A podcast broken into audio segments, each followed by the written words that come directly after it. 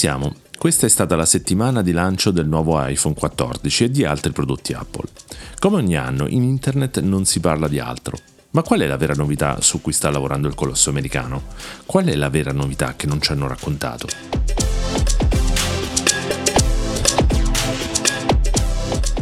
Io sono Franco Aquini e quello che state ascoltando è Digitali e Marchettari, un podcast che parla di tecnologia e marketing digitale.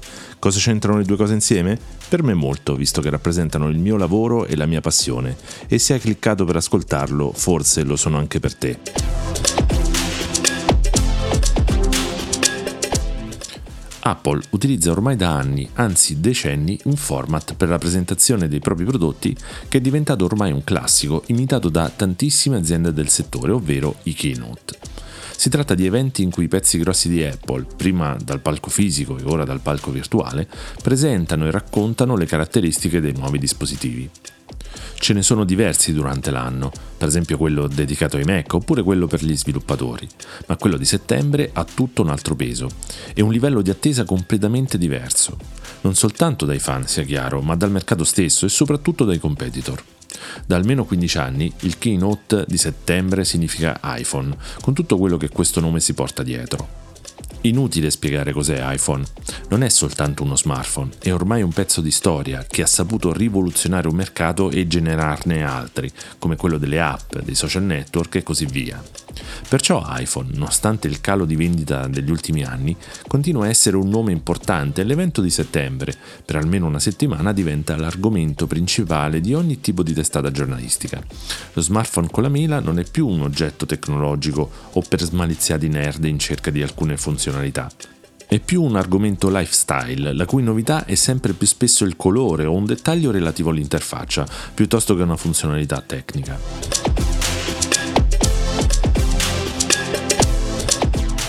Ma perché parliamo di iPhone a digitali e marchettari? Beh, perché c'è qualcosa che Apple, nonostante i numerosi eventi di lancio di nuovi prodotti e servizi, ancora non ci dice. Una nuova gallina dalle uova d'oro che sta tenendo al sicuro, nascosta da occhi indiscreti. Un segreto protetto meglio di quanto non protegga l'aspetto dei nuovi iPhone, di cui ormai si sa praticamente tutto mesi prima del lancio. A cosa mi riferisco? Faccio un passo indietro. Circa un anno fa Apple lanciò, tra le varie novità di iOS, che è il sistema operativo di iPhone, una funzione chiamata ATT, ovvero App Tracking Transparency. Con questa nuova funzione Apple decretava definitivamente il suo status di azienda attenta alla privacy dei propri utenti non soltanto proteggendone i dati all'interno di dispositivi dotati di vari sistemi sofisticatissimi per la loro protezione, ma andando addirittura al di là dei propri confini, impedendo alle app di tracciare abitudini e comportamenti degli utenti attraverso altre app e siti web. Attenzione, questo è un dettaglio importante sul quale torneremo più tardi. La TT chiede all'utente se vuole essere tracciato attraverso app e siti e non genericamente se vuole essere tracciato o meno.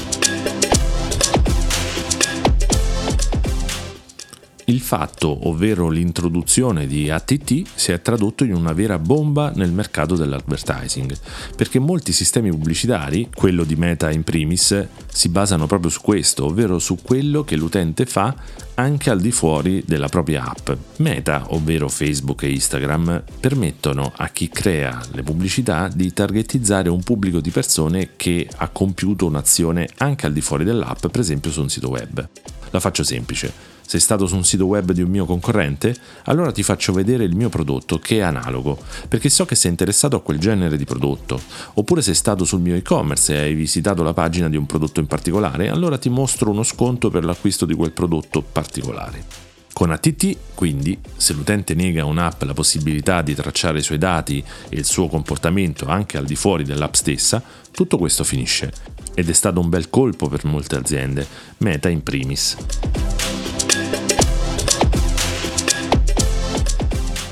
Fin qui tutto bene, brava Apple. Ma cosa pensereste se ora vi dicessi che il business su cui Apple sta pensando di puntare tutto nei prossimi anni è proprio l'advertising? Apple ha sempre detto che è attenta alla nostra privacy perché non guadagna dalla pubblicità, ma dai dispositivi e dai servizi che offre. Allora come mai ora sentiamo parlare di ampliamento delle reti pubblicitarie? Iniziamo col dire che Apple non è nuova a questo tipo di cose. Uno strumento pubblicitario esisteva già nei primi anni 10 ed è stato poi chiuso nel 2016. Oggi la pubblicità Apple la possiamo ancora trovare nell'App Store, per esempio, dove ci suggerisce l'app da installare. Poco male, un buon suggerimento non fa mai male. Altri utenti, non noi italiani, possono trovare però le pubblicità anche nell'app News e Borsa. Da noi News non c'è. Ma Apple dice che una parte di questi ricavi vanno anche agli editori. Benissimo, allora, è pubblicità fatta a fin di bene. Prima nota stonata, la pubblicità se la beccano anche gli utenti che sono abbonati a Apple News Plus. Utenti che, dopo aver speso migliaia di dollari per comprare un iPhone, pagano anche 10 dollari al mese per le notizie. Secondo voi questi utenti saranno contenti di vedere gli annunci pubblicitari?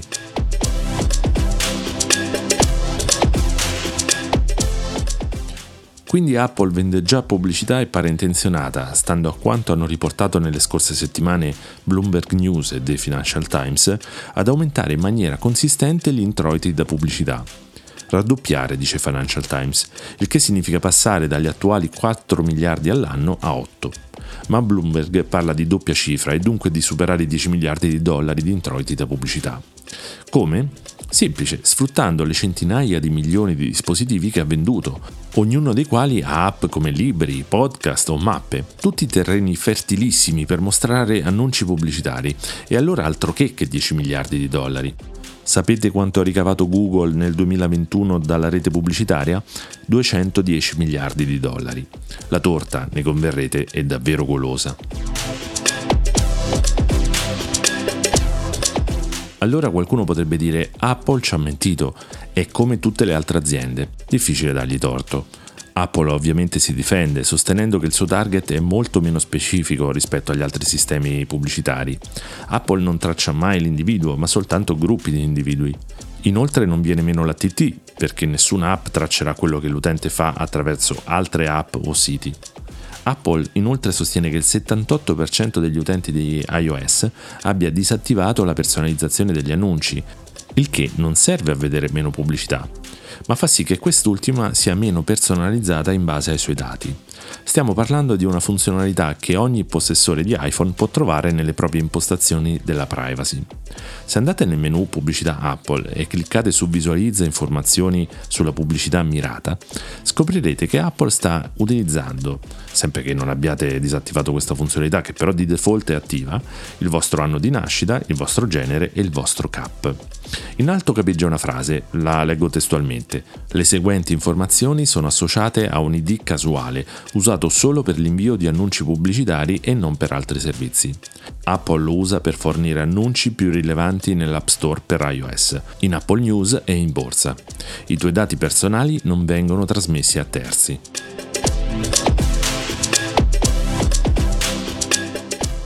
Giova ricordare che nel 2011 il compianto Steve Jobs affermò che iCloud, ovvero l'insieme dei servizi cloud di Apple, non avrebbe avuto pubblicità.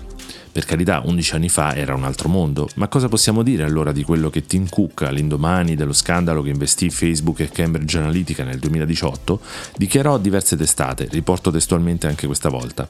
Potremmo fare un sacco di soldi se il nostro cliente fosse il nostro prodotto, abbiamo scelto di non farlo. E poi ancora, per me è inquietante quando guardo qualcosa e all'improvviso scopro che mi insegue in tutto il web. Non mi piace. Ah no? E perché ora agli utenti che comprano iPhone dovrebbe piacere? Lo ripetiamo, siamo certi che la pubblicità promossa da Apple non traccerà l'utente come fanno altri player di questo settore. Siamo sicurissimi che quello che AT&T fa varrà anche per Apple, dunque nessun dato dell'utente verrà mai passato di app in app o di app in sito web ma rimane una questione di fondo. Apple ci ha sempre detto che non avrebbe fatto della pubblicità il suo business e invece dovremo accettare una cosa, ovvero che sui prossimi iPhone, compreso il nuovo iPhone 14 con i suoi 1029 euro di prezzo base, ci saranno gli annunci pubblicitari, proprio quelli che avranno spinto tanti utenti Android a lasciare quella piattaforma perché obiettivamente troppo piena di pubblicità, soprattutto sui modelli di alcuni produttori cinesi. Lo sappiamo già, gli annunci saranno più belli, meno invasivi, più attenti a suggerire qualcosa di realmente utile, magari serviranno anche a sostenere il mercato, magari Apple ci dirà che una parte degli introiti torneranno indietro a sviluppatori e creatori di contenuti.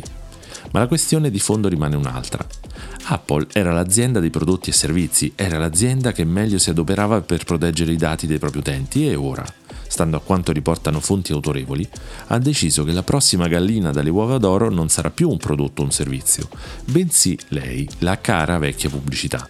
Dove è finita l'azienda dal potenziale dirompente e innovatore degli anni passati? Dove è finita l'eredità di Steve Jobs? A questo punto, qual è la vera differenza rispetto a Google?